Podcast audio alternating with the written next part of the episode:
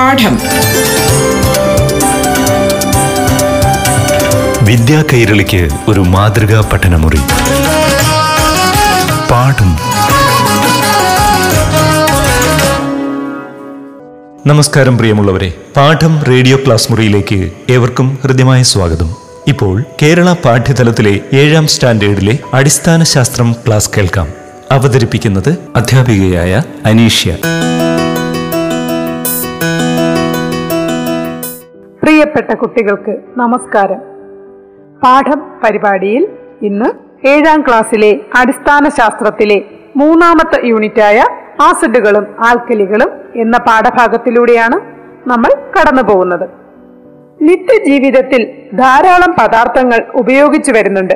അവയുടെ സ്വഭാവ സവിശേഷതകൾ മനസ്സിലാക്കുന്നത് കൗതുകകരമാണ്. നിരവധി രാസപദാർത്ഥങ്ങളുമായി നാം നിരന്തരം ഇടപെട്ടുകൊണ്ടിരിക്കുന്നു. ഇവയിൽ ആസിഡ് സ്വഭാവവും ആൽക്കലി സ്വഭാവവും ഉള്ള വസ്തുക്കളെ വേർതിരിച്ചറിയുകയും അവയുടെ സവിശേഷതകൾ കണ്ടെത്തുകയും ചെയ്യുന്നതിന് അനുയോജ്യമായ രീതിയിലാണ് ഈ പാഠഭാഗം ക്രമീകരിച്ചിട്ടുള്ളത്. ചുറ്റുപാടുകളിൽ നിന്ന് ലഭിക്കുന്ന വസ്തുക്കളും ലബോറട്ടറിയിലുള്ള രാസവസ്തുക്കളും ഉപയോഗപ്പെടുത്തിയിട്ടുള്ള ധാരാളം പരീക്ഷണങ്ങൾ നമുക്ക് പരിചയപ്പെടാം. അവയിലൊന്നിലേക്കാണ് ആദ്യമായി പോകുന്നത്. പൂക്കൾ പ്രത്യക്ഷപ്പെടുന്ന ചെടി എന്ന മാജിക് ചെയ്തുകൊണ്ടാവട്ടെ ആദ്യത്തെ പ്രവർത്തനം. അതിനായി അല്പം ചെറുനാരങ്ങ നീര് ഒരു വെള്ള പേപ്പർ ഒന്നോ രണ്ടോ ചെമ്പരത്തി പൂവ് ഒരു ചെറിയ കഷ്ണം തുണി എന്നിവ ഒരുക്കി വെക്കുക. ഒരു വെള്ള പേപ്പർ എടുത്ത് ചാർട്ട് പേപ്പറോ ആയിക്കോട്ടെ. അതിൽ ഒരു ചെടിയുടെ ചിത്രം ഭംഗിയായി വരയ്ക്കുക. ചെടിയിൽ പൂക്കൾ വരയ്ക്കേണ്ട ഭാഗത്ത് ചെറുനാരങ്ങയുടെ നീരുപയോഗിച്ച് പൂവിതളുകൾ വരയ്ക്കുക. ചെറുനാരങ്ങയുടെ നീര് ഒരു ബ്രഷിൽ മുക്കിയതിന് ശേഷം ആ ചെടിയിൽ പൂക്കൾ വരുന്ന ഭാഗം ആ നീരുപയോഗിച്ച് വരച്ച് ചേർക്കുക. ഉണങ്ങി കഴിയുമ്പോൾ നിങ്ങൾക്ക് ചാർട്ട് പേപ്പറിലോ വെള്ള പേപ്പറിലോ പൂക്കളില്ലാത്ത ചെടി നന്നായി കാണുവാൻ കഴിയും. ഇനി ചെമ്പരത്തി പൂക്കൾ ഒരു തുണി കഷ്ണത്തിൽ നന്നായി ഉരയ്ക്കുക. ഇത്രയും തയ്യാറാക്കി വെച്ചു കഴിഞ്ഞാൽ നമുക്ക് മാജിക് ആരംഭിക്കാം. ചെടിയുടെ ചിത്രം വരച്ച വെള്ള പേപ്പർ ബോർഡിൽ ഉറപ്പിക്കുക. തുണിയിൽ ചെമ്പരത്തിപ്പൂക്കൾ ഉരച്ച ഭാഗം കൊണ്ട് കടലാസിൽ പൂക്കൾ വരച്ച ഭാഗം അമർത്തി തുടയ്ക്കുക. ചിത്രത്തിൽ പൂക്കൾ പ്രത്യക്ഷമാവുന്നത് കാണുവാൻ കഴിയും. ഇതേ സമയം ഫിനോഫ്തലീനും കാസ്റ്റിക് സോഡ ലായനിയും ലബോറട്ടറിയിൽ ലഭിക്കുന്ന വസ്തുക്കളാണ്. ഈ വസ്തുക്കൾ ഉപയോഗിച്ചും ഇതേ പരീക്ഷണം ഇതേ മാജിക് നമുക്ക് ചെയ്യാവുന്നവയാണ്. നാരങ്ങ നീരും ചെമ്പരത്തിപ്പൂവും ഉപയോഗിച്ച് കുട്ടികൾ ചെയ്യുന്നത് പോലെ തന്നെ ലബോറട്ടറിയിൽ നിന്നുള്ള ഫിനോഫ്തലീനും കാസ്റ്റിക് സോഡ ലായനിയും ഉപയോഗിച്ചും ഈ പരീക്ഷണം മാജിക് രൂപത്തിൽ അവതരിപ്പിക്കാവുന്നതാണ്. എന്തുകൊണ്ടാണ് ചെമ്പരത്തിപ്പൂ ഉരച്ച തുണി കൊണ്ട് അമർത്തി തുടച്ചപ്പോൾ വെള്ള പേപ്പറിൽ ചെടിയുടെ പൂക്കളില്ലാത്ത ഭാഗത്ത് പൂക്കൾ പ്രത്യക്ഷപ്പെട്ടത്? എന്തായിരിക്കും കാരണം? ഒരു പേപ്പറിൽ ചെമ്പരത്തിപ്പൂ ഉരച്ചു നോക്കുക. ഒന്നോ രണ്ടോ തുള്ളി ചെറുനാരങ്ങ നീര് ഈ ഭാഗത്ത് വീഴ്ത്തുക. പേപ്പറിന്റെ നിറം മാറി ചുവപ്പ് കളറായി മാറുന്നത് നമുക്ക് കാണുവാൻ കഴിയും. ഇനി നമുക്ക് ചുറ്റുമുള്ള നമ്മൾ നിത്യജീവിതത്തിൽ കൈകാര്യം ചെയ്യുന്ന വസ്തുക്കളായ പലതിനും ഇത്തരത്തിൽ നിറം മാറുവാനുള്ള കഴിവുണ്ട്. ഇതിനായി നമ്മൾ ഉപയോഗിച്ച തുണിയിൽ ചെമ്പരത്തിപ്പൂ ഉരച്ചതിന് പകരം ചെമ്പരത്തി പേപ്പർ നമുക്ക് തയ്യാർ ചെയ്യാം. അതിനായി ഒരു ചെറിയ കഷ്ണം വെള്ള പേപ്പറിന്റെ ഇരുവശത്തും ചെമ്പരത്തിപ്പൂവ് നന്നായി ഉരച്ചു പിടിപ്പിക്കുക. പേപ്പർ ഉണക്കിയെടുത്ത ശേഷം പറ്റിപ്പിടിച്ചിരിക്കുന്ന പൂവിന്റെ അംശങ്ങൾ നീക്കം ചെയ്യുക. കത്രിക ഉപയോഗിച്ച് പേപ്പർ വീതി കുറഞ്ഞതും നീളം കൂടിയതുമായ കഷ്ണങ്ങളായി മുറിച്ചെടുക്കുക. ഇതിനെ നാം ചെമ്പരത്തി പേപ്പർ എന്ന് വിളിക്കുന്നു. എന്നാൽ ലബോറട്ടറിയിൽ ഇതിനെ ലിറ്റ്മസ് പേപ്പർ എന്നാണ് വിളിക്കുക. ചെമ്പരത്തി പേപ്പർ പോലെ ലബോറട്ടറിയിൽ സാധാരണ ഉപയോഗിക്കുന്നത് ലിറ്റ്മസ് പേപ്പറാണ്. ഇവ ചുവപ്പ് നീല എന്നീ നിറങ്ങളിൽ ഉണ്ട്. നമ്മൾ വീട്ടിൽ ഉപയോഗിക്കുന്ന വിവിധ വസ്തുക്കളായ മോര് വിനാഗിരി അതുപോലെ തന്നെ വെള്ളം വെളിച്ചെണ്ണ സോപ്പ് വെള്ളം പഞ്ചസാര ലായനി ഉപ്പ് ലായനി പുളി കലക്കിയ വെള്ളം പാൽ തുടങ്ങിയവയിൽ ഈ ചെമ്പരത്തി പേപ്പർ ഉപയോഗിച്ച് പരീക്ഷണങ്ങൾ നടത്തി നോക്കാം.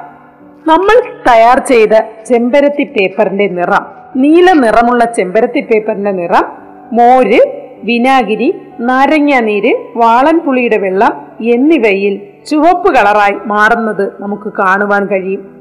എന്നാൽ നമ്മൾ ഉപയോഗിച്ച വെള്ളം സോപ്പ് വെള്ളം പഞ്ചസാര ലായനി വെളിച്ചെണ്ണ ഉപ്പ് ലായനി പാൽ തുടങ്ങിയവയിൽ നീല നിറത്തിലുള്ള ചെമ്പരത്തി പേപ്പറിന് നിറം മാറ്റം ഒന്നും തന്നെ കാണുവാനും കഴിയില്ല. ഇതിൽ നിന്നും നിങ്ങൾ എന്താണ് മനസ്സിലാക്കുന്നത്? നീല ചെമ്പരത്തി പേപ്പറിന്റെ നിറം ചുവപ്പാക്കിയ ദ്രാവകങ്ങൾക്ക് വസ്തുക്കൾക്ക് പൊതുവായി എന്തെങ്കിലും പ്രത്യേകതയുണ്ടോ? അതെ ഇവയെല്ലാം തന്നെ പുളി രുചിയുള്ളവയാണ് മോര് വിനാഗിരി നാരങ്ങ നീര് പാളൻ പുളിയുടെ വെള്ളം ഇവയ്ക്കെല്ലാം പൊതുവായി ഒരു പുളി രുചിയുണ്ട് അതായത് നാരങ്ങ നീര് മോര് പുളി വിനാഗിരി തുടങ്ങിയവയിൽ ചില ആസിഡുകൾ അഥവാ അമ്ലം അടങ്ങിയിരിക്കുന്നു. ആസിഡിൽ ലിറ്റ്മസ് പേപ്പറിന്റെ നിറം ചുവപ്പായിരിക്കും. എല്ലാ ആസിഡുകളും പുളി രുചിയുള്ളവയാണ് ഭക്ഷ്യവസ്തുക്കളിൽ അടങ്ങിയിരിക്കുന്ന ആസിഡുകൾ ശക്തി കുറഞ്ഞവയാണ്. Hydrochloric acid nitric acid sulphuric acid തുടങ്ങിയവ ലബോറട്ടറിയിൽ ഉപയോഗിക്കുന്ന ശക്തി കൂടിയ ആസിഡുകളാണ്. നമ്മൾ നിത്യേന കൈകാര്യം ചെയ്യുന്ന വസ്തുക്കളിൽ അടങ്ങിയിരിക്കുന്ന ആസിഡുകളുടെ പേരുകളൊന്ന് ശ്രദ്ധിച്ചാലോ? അതെ മോര് എന്ന ഭക്ഷ്യവസ്തു എല്ലാവർക്കും പരിചിതമാണ് അല്ലേ മോര് എന്ന ഭക്ഷ്യവസ്തുവിൽ അടങ്ങിയിരിക്കുന്നത് ലാക്റ്റിക് ആസിഡ് ആണ് വിനാഗിരിയിലോ? വിനാഗിരി എല്ലാവർക്കും പരിചിതമാണല്ലോ. വിനാഗിരിയിൽ അസറ്റിക് ആസിഡ് ആണ് അടങ്ങിയിരിക്കുന്നത്. അതുപോലെയാണ് പുളി. പുളി ഇഷ്ടമില്ലാത്ത ആരാണല്ലേ? വളംപുളിയിൽ ടാർട്ടാറിക് ആസിഡ് എന്ന അമ്ലമാണ് അടങ്ങിയിരിക്കുന്നത്. അതുപോലെ തന്നെ നാരങ്ങ. നാരങ്ങ വെള്ളം കുടിക്കാൻ ഇഷ്ടപ്പെടാത്തവർ ഇല്ല. നാരങ്ങയിൽ സിഡ്രിക് ആസിഡ് ആണ് അടങ്ങിയിരിക്കുന്നത്. അതുപോലെ ആപ്പിൾ ഇഷ്ടമില്ലാത്തവരാരെങ്കിലും ഉണ്ടോ? ആപ്പിളിൽ മാലിക് ആസിഡ് ആണ് അടങ്ങിയിരിക്കുന്നത്. നെല്ലിക്ക തിന്നാത്തവരുണ്ടോ? നെല്ലിക്കയിൽ അസ്കോർബിക് ആസിഡ് അടങ്ങിയിരിക്കുന്നു. അതുപോലെ തക്കാളിക്ക് ഇഷ്ടമില്ലാത്തവരില്ലല്ലോ. വീട്ടിലൊരു തക്കാളിക്ക് എപ്പോഴും കാണാറുണ്ടല്ലേ? തക്കാളിയിൽ അടങ്ങിയിരിക്കുന്നത് ഓക്സാലിക് ആസിഡ് ആണ്. അതുപോലെ ഉറുമ്പിന്റെ കടി കൊണ്ടിട്ടില്ലാത്തവരുണ്ടോ? ഉറുമ്പിൽ ഫോമിക് ആസിഡ് ആണ് അടങ്ങിയിരിക്കുന്നത്. ഉറുമ്പിൽ അടങ്ങിയിരിക്കുന്ന ഫോമിക് ആസിഡ് ആണ് അത് കടിക്കുമ്പോൾ നമ്മുടെ ശരീരഭാഗം വേദനിക്കുന്നതിന് കാരണം. നമ്മൾ കൈകാര്യം ചെയ്യുന്ന ഭക്ഷ്യവസ്തുക്കളിൽ ധാരാളം അടങ്ങിയിട്ടുണ്ടെങ്കിലും ഇത്തരത്തിലുള്ള ഭക്ഷ്യവസ്തുക്കളിൽ അടങ്ങിയിരിക്കുന്ന ആസിഡുകളെല്ലാം തന്നെ വീര്യം കുറഞ്ഞവയാണ്. എന്ന് കരുതി ആസിഡുകൾ ഒട്ടും തന്നെ പാവത്താന്മാരല്ല.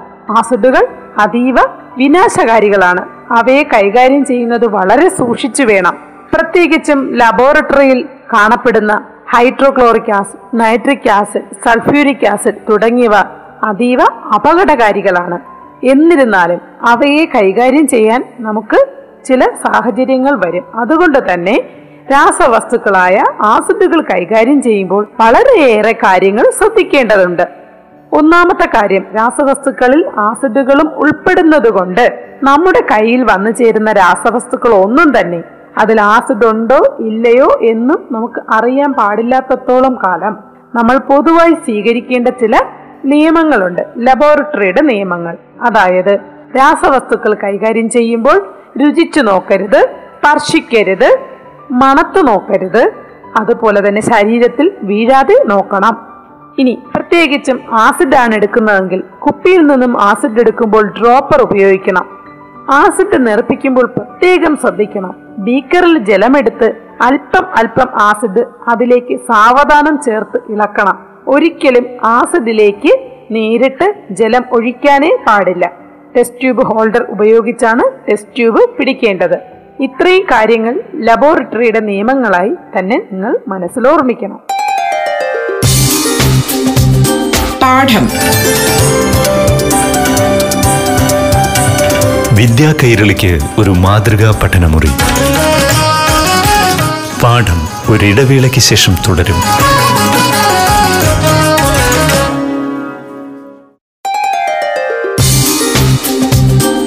പാഠം വിദ്യാ കൈരളിക്ക് ഒരു മാതൃകാ പഠനമുറി. പാഠം തുടരുന്നു. നാം ഉപയോഗിക്കുന്ന ഭക്ഷ്യവസ്തുക്കളിൽ അടങ്ങിയിട്ടുള്ള ആസിഡുകൾ ഓർഗാനിക് ആസിഡുകളാണ്. ഇവ പൊതുവെ ശക്തി കുറഞ്ഞ ആസിഡുകളാണ്. അതുകൊണ്ട് തന്നെ നമുക്ക് വളരെ എളുപ്പത്തിൽ അവയെ കൈകാര്യം ചെയ്യാവുന്നവയാണ്. ശ്രദ്ധിക്കേണ്ടത് വീര്യം കൂടിയ ആസിഡുകളായ sulphuric acid nitric acid hydrochloric acid എന്നിവ ലബോറട്ടറിയിൽ ലഭ്യമാകുന്നവയാണ്. അവ കൈകാര്യം ചെയ്യുമ്പോൾ വളരെയധികം ശ്രദ്ധിക്കേണ്ടതുമാണ് എല്ലാ ആസിഡുകളും പുളി രുചി ഉള്ളവയാണ് എന്ന പ്രത്യേകതയാണ് നാം പരിചയപ്പെട്ടത്. ഇവിടെ അവസാനിക്കുന്നതല്ല ആസിഡുകളുടെ പ്രത്യേകത. അടുത്തതായി ആസിഡുകളും ലോഹവുമായുള്ള പ്രവർത്തനം നമുക്ക് പരിചയപ്പെടാം. അതിനായി ആസിഡിന്റെ ഒരു പരീക്ഷണമാണ് നമ്മൾ ചെയ്തു നോക്കാൻ പോകുന്നത്. ഒരു ടെസ്റ്റ് ട്യൂബിൽ നേർപ്പിച്ച ഹൈഡ്രോക്ലോറിക് ആസിഡ് എടുക്കുക. അതിലേക്ക് ഒരു കഷ്ണം സിങ്ക് ഇട്ട് നോക്കുക. ടെസ്റ്റ് ട്യൂബിന്റെ വായുഭാഗം പെരുവിരൽ കൊണ്ട് കുറച്ച് സമയം അടച്ചു പിടിക്കുക. ശേഷം തീപ്പെട്ടിക്കൊള്ളി ഉരച്ച് കത്തിച്ച് ടെസ്റ്റ് ട്യൂബിന് മുകളിൽ പിടിച്ച് വിരൽ മാറ്റുക. കത്തിച്ച തീപ്പെട്ടിക്കൊള്ളി ഒരു ചെറിയ ശബ്ദത്തോടു കൂടി പെട്ടെന്ന് ഒന്ന് ആളിക്കത്തുന്നു. അതായത് ലോഹം ആസിഡിലിട്ട ശേഷം വായുഭാഗം അടച്ചു പിടിക്കുകയും ടെസ്റ്റ് ട്യൂബിനകത്ത് തള്ളവിരലിനെ നന്നായി തള്ളുന്നതായി അനുഭവപ്പെടുമ്പോഴാണ് തീപ്പെട്ടിക്കുള്ളി കത്തിച്ച് വായുഭാഗത്തിനടുത്ത് പിടിച്ചതിന് ശേഷം ടെസ്റ്റ് ട്യൂബ് തുറക്കേണ്ടത്. ടെസ്റ്റ് ട്യൂബ് തുറക്കുന്നതും ഒരു ചെറിയ ശബ്ദത്തോടു കൂടി പെട്ടെന്ന് കത്തുന്നത് നമുക്ക് കാണാൻ കഴിയും. ഇതേ പരീക്ഷണം നമുക്ക് ഹൈഡ്രോക്ലോറിക് ആസിഡിന് പകരം അല്പം വിനാഗിരി എടുത്ത് അതിലേക്ക് കുറച്ച് ഇരുമ്പ് പൊടി ഇട്ടും ചെയ്യാവുന്നതാണ്. എന്തായിരിക്കും ഈ രണ്ട് സന്ദർഭങ്ങളിലും സംഭവിക്കുക? ആസിഡുകളാണ് നമ്മൾ ഉപയോഗിച്ച വിനാഗിരിയും ഹൈഡ്രോക്ലോറിക് ആസിഡും എല്ലാം. ഇനി സിങ്ക് ആയാലും ഇരുമ്പിന്റെ തരികളായാലും അത് ലോഹമാണ്. നേർപ്പിച്ച ഹൈഡ്രോക്ലോറിക് ആസിഡ് അല്ലെങ്കിൽ വിനാഗിരി സിങ്കുമായോ അതുപോലെ തന്നെ ഇരുമ്പ് തരിയുമായോ പ്രവർത്തിക്കുമ്പോൾ ഉണ്ടാകുന്ന വാതകം ഹൈഡ്രജൻ ആണ് ഹൈഡ്രജൻ നന്നായി കത്തുന്ന വാതകമാണ്. ഹൈഡ്രജൻ കത്തുന്ന ശബ്ദമാണ് ടെസ്റ്റ് ട്യൂബിൽ നിന്നും ഹൈഡ്രജൻ വാതകം പുറത്തേക്ക് വരികയും കത്തിക്കുമ്പോൾ ചെറിയ ശബ്ദത്തോടു കൂടി കത്തുകയും ചെയ്യുന്നതാണ് നമ്മൾ വിരൽ ഭാഗം മാറ്റിയതിനു ശേഷം തീപ്പെട്ടിക്കൊള്ളി കത്തിച്ച് കാണിക്കുമ്പോൾ ഒരു ശബ്ദത്തോടു കൂടി കത്തുന്നതിന് കാരണം. നേർപ്പിച്ച sulphuric acid zinc magnesium aluminium എന്നീ ലോഹങ്ങളും ഉപയോഗിച്ച് ഇതേ പരീക്ഷണം നമുക്ക് ചെയ്യാവുന്നതാണ്. അപ്പോഴെല്ലാം ഇത് തന്നെയായിരിക്കും പരീക്ഷണത്തിന്റെ ഫലം. ഇത്തരത്തിൽ ഹൈഡ്രജൻ ഉണ്ടാകുമ്പോൾ ആസിഡും ലോഹവുമായി പ്രവർത്തിച്ച് ഹൈഡ്രജൻ ഉണ്ടാകുമ്പോൾ ഈ ഹൈഡ്രജനെ നമുക്ക് ബലൂണിൽ നിറച്ച് ഹൈഡ്രജൻ ബലൂൺ ഉണ്ടാക്കാവുന്നതാണ്. ഹൈഡ്രജൻ ഭാരം കുറഞ്ഞ വാതകമാണ്. ഒരു കുപ്പി എടുത്ത് അതിനുള്ളിലേക്ക് കുറച്ച് ഹൈഡ്രോക്ലോറിക് ആസിഡ് അല്ലെങ്കിൽ വിനാഗിരി നേർപ്പിച്ചതൊഴിക്കുക. അതിലേക്ക് സിങ്ക് മഗ്നീഷ്യം അതിലേതെങ്കിലും ഒരു ലോഹം ചെറിയ കഷ്ണങ്ങളാക്കിയതിന് ശേഷം ഇടുക. ശേഷം പെട്ടെന്ന് തന്നെ കുപ്പിയുടെ വായുഭാഗത്ത് ഒരു ബലൂൺ ഉറപ്പിക്കുക. കുറച്ച് കഴിയുമ്പോൾ കുപ്പിക്കകത്തുണ്ടാകുന്ന ഹൈഡ്രജൻ ബലൂണിലേക്ക് നിറയുന്നത് നമുക്ക് കാണുവാൻ കഴിയും. ഇനി ഹൈഡ്രജൻ കണ്ടെത്തിയ കഥ നമുക്ക് നോക്കിയാലോ? ചില ലോഹങ്ങൾ ആസിഡുകളുമായി പ്രവർത്തിപ്പിച്ച് കത്തുന്ന ഒരു വാതകം ഉൽപ്പാദിപ്പിക്കുന്നതായി പതിനാറാം നൂറ്റാണ്ടിൽ തന്നെ കണ്ടെത്തിയിരുന്നു. ഈ വാതകം ആദ്യമായി തിരിച്ചറിഞ്ഞത് ബ്രിട്ടീഷ് ശാസ്ത്രജ്ഞനായ ഹെൻറി കാവൻഡിഷ് ആണ് ഈ വാതകത്തിന് ഹൈഡ്രജൻ എന്ന് പേര് നൽകിയത് ലാവോയ്സിയർ ആണ് ജലം ഉൽപ്പാദിപ്പിക്കുന്നത് എന്നാണത്രേ ഹൈഡ്രജൻ എന്ന വാക്കിന്റെ അർത്ഥം. ഇനി നമുക്ക് നമുക്ക് ചുറ്റുമൊന്ന് കണ്ണോടിക്കാം. ലബോറട്ടറിയിൽ ആസിഡ് സൂക്ഷിച്ചു വെച്ച കുപ്പിയുടെ അടപ്പ് നിങ്ങളൊന്ന് ശ്രദ്ധിച്ചു നോക്കുക. അവയ്ക്ക് ലോഹ അടപ്പുകൾ ഉപയോഗിക്കാറേയില്ല. പകരം ഗ്ലാസ് അടപ്പുകളാണ് ഉപയോഗിക്കുന്നത്. അതോടൊപ്പം തന്നെ നമ്മൾ കടയിൽ നിന്നൊക്കെ വാങ്ങുന്ന അച്ചാറുകളുടെ കുപ്പിയുടെ അടപ്പ് ശ്രദ്ധിക്കുക. അത് ലോഹ അടപ്പുകൾ ആയിരിക്കില്ല. അതിൽ പ്രത്യേക തരം കോട്ടിങ്ങും പേപ്പർ കൊണ്ടുള്ള ചില കവറിങ്ങുകളും ചെയ്തിരിക്കുന്നതായി നമുക്ക് കാണുവാൻ കഴിയും. എന്തുകൊണ്ടായിരിക്കും ലബോറട്ടറിയിൽ സൂക്ഷിക്കുന്ന ആസിഡും അതുപോലെ തന്നെ അച്ചാർ കുപ്പിയും ഒക്കെ ലോഹ അടപ്പ് ഉപയോഗിച്ച് അടയ്ക്കാത്തത്? നമ്മൾ ഇവിടെ നേരത്തെ ചെയ്ത പരീക്ഷണത്തിൽ കണ്ടതുപോലെ ആസിഡുകൾ ലോഹവുമായി പ്രവർത്തിക്കുന്നവയാണ്. ആസിഡുകളും ലോഹങ്ങളും സമ്പർക്കത്തിൽ വരികയാണെങ്കിൽ അവ പ്രവർത്തിക്കുകയും ഹൈഡ്രജൻ ഉണ്ടാവുകയും ചെയ്യുന്നു. ക്രമേണ ലോഹഭാഗത്തിന് നാശ സംഭവിക്കുന്നതായും നമുക്ക് മനസ്സിലാക്കാൻ കഴിയും. അതെ ആസിഡുകൾ ലോഹവുമായി പ്രവർത്തിച്ച് ഹൈഡ്രജൻ ഉണ്ടാവുന്നു. ഒപ്പം ലോഹഭാഗം ക്രമേണ നശിക്കുന്നതായും നമുക്ക് കാണുവാൻ കഴിയും. അതുകൊണ്ട് തന്നെ ആസിഡ് സ്വഭാവമുള്ള വസ്തുക്കളായ പുളി മോര് വിനാഗിരി നാരങ്ങനീര് എന്നിവ അടങ്ങിയ ആഹാര വസ്തുക്കൾ സൂക്ഷിക്കാൻ ലോഹപാത്രങ്ങൾ ഉപയോഗിക്കാറില്ല. അതോടൊപ്പം തന്നെ ആസിഡും ലോഹവുമായി ചേർന്നുണ്ടാകുന്ന ചില വസ്തുക്കൾ നമുക്ക് ആരോഗ്യ പ്രശ്നങ്ങൾ ഉണ്ടാക്കുകയും ചെയ്യും. ഈ കാരണങ്ങളൊക്കെ കൊണ്ട് തന്നെ നമ്മുടെ വീട്ടിലെ പുളിയും വിനാഗിരിയും മോരുമൊക്കെ സൂക്ഷിക്കുന്ന പാത്രങ്ങൾ നിങ്ങൾ ഇനി ശ്രദ്ധിക്കുമല്ലോ. അതുകൊണ്ട് തന്നെയാണ് പഴയ വീടുകളിൽ അല്ലെങ്കിൽ പഴമക്കാർ നിങ്ങൾ ശ്രദ്ധിച്ചിട്ടില്ലേ?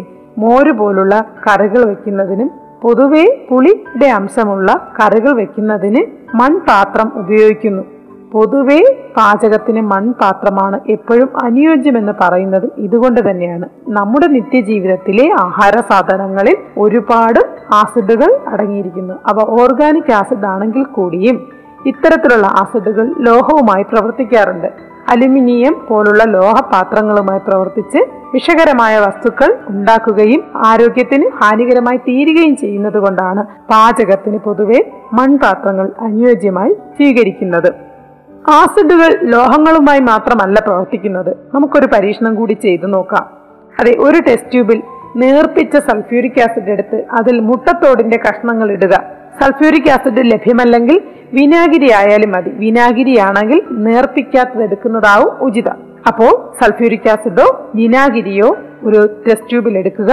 അതിലേക്ക് കുറേശ്ശെ മുട്ടത്തോടിന്റെ കഷ്ണങ്ങൾ ഇടുക. ടെസ്റ്റ് ട്യൂബിന് മുകളിൽ തീപ്പെട്ടിക്കൊള്ളി കത്തിച്ച് കാണിക്കുക. പെട്ടെന്ന് തീപ്പെട്ടിക്കൊള്ളിയിലെ തീ അണയുന്നതായി നമുക്ക് മനസ്സിലാവും. എന്താണ് ഇതിന് കാരണം? ഇതേ പരീക്ഷണം മുട്ടത്തോട് മുട്ടത്തോടിന് പുറമെ ചോക്ക് മാർബിൾ എന്നിവ ഉപയോഗിച്ച് ചെയ്യാവുന്നതാണ്. നേർപ്പിച്ച ആസിഡുകളായ ഹൈഡ്രോക്ലോറിക് ആസിഡോ സൾഫ്യൂരിക് ആസിഡോ നേർപ്പിക്കാത്ത വിനാഗിരിയോ ചേർത്ത് നമുക്ക് ഈ പരീക്ഷണം വീണ്ടും വീണ്ടും ആവർത്തിച്ച് ചെയ്യാവുന്നതാണ്. എന്തുകൊണ്ടായിരിക്കും ടെസ്റ്റ് ട്യൂബിന് മുകളിൽ തീപ്പെട്ടിക്കൊള്ളി കത്തിച്ച് കാണിച്ചപ്പോൾ അത് അണഞ്ഞു പോയത്? മുട്ടത്തോട് ചോക്ക് മാർബിൾ എന്നിവയിൽ കാൽസ്യം കാർബണേറ്റ് അടങ്ങിയിരിക്കുന്നു. ആസിഡുകളും കാർബണേറ്റുകളുമായി പ്രവർത്തിക്കുമ്പോൾ കാർബൺ ഡയോക്സൈഡ് ഉണ്ടാവുന്നു. കാർബൺ ഡയോക്സൈഡ് തീ കെടുത്തുന്ന വാതകമാണ്. തൽഫലമായാണ് തീപ്പെട്ടിക്കൊള്ളി ടെസ്റ്റ് ട്യൂബിന് മുകളിൽ കത്തിച്ചു കാണിച്ചപ്പോൾ അണയുന്നത്. അതായത് ആസിഡുകൾ ലോഹങ്ങളുമായി പ്രവർത്തിച്ച് ഹൈഡ്രജൻ ഉണ്ടാകുന്നത് പോലെ ആസിഡുകൾ കാർബണേറ്റുകളുമായി പ്രവർത്തിച്ച് കാർബൺ ഡൈ ഓക്സൈഡ് ഉണ്ടാകുന്നു. ലോഹങ്ങൾ ആസിഡുമായി പ്രവർത്തിക്കുമ്പോൾ ആസിഡുകളിൽ സൾഫ്യൂരിക് ആസിഡ് ലോഹങ്ങളുമായി പ്രവർത്തിച്ച് സൾഫേറ്റ് ഹൈഡ്രജൻ എന്നിവ ഉണ്ടാകുന്നു. അതുപോലെ തന്നെ ഹൈഡ്രോക്ലോറിക് ആസിഡ് ആണെങ്കിലോ ലോഹങ്ങളുമായി പ്രവർത്തിച്ച് ക്ലോറൈഡ് ഹൈഡ്രജൻ ഉണ്ടാകുന്നു. നൈട്രിക് ആസിഡ് ആണെങ്കിലോ നൈട്രേറ്റുകളും ഹൈഡ്രജനും ഉണ്ടാകുന്നു. അസറ്റിക് ആസിഡ് ആണെങ്കിലോ അസറ്റേറ്റും ഹൈഡ്രജനും ഉണ്ടാകുന്നു. ഫോസ്ഫോറിക് ആസിഡ് ആണെങ്കിലോ ഫോസ്ഫേറ്റും ഹൈഡ്രജനും ഉണ്ടാകുന്നു. ഇനി കാർബോണിക് ആസിഡ് ആണെങ്കിലോ കാർബണേറ്റും ഹൈഡ്രജനും ഉണ്ടാകുന്നു.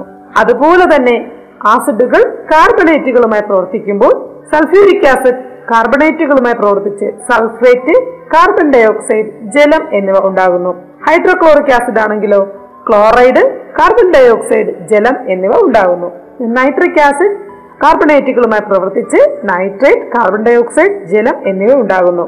ചുരുക്കി പറയുകയാണെങ്കിൽ ആസിഡുകൾ ലോഹങ്ങളുമായി പ്രവർത്തിച്ച് ഹൈഡ്രജനെയും കാർബണേറ്റുകളുമായി പ്രവർത്തിച്ച് ജലവും കാർബൺ ഡൈ ഓക്സൈഡും സൾഫേറ്റ് അതുപോലെ ക്ലോറൈഡ് പോലുള്ള വസ്തുക്കളും ഉണ്ടാക്കുന്നു.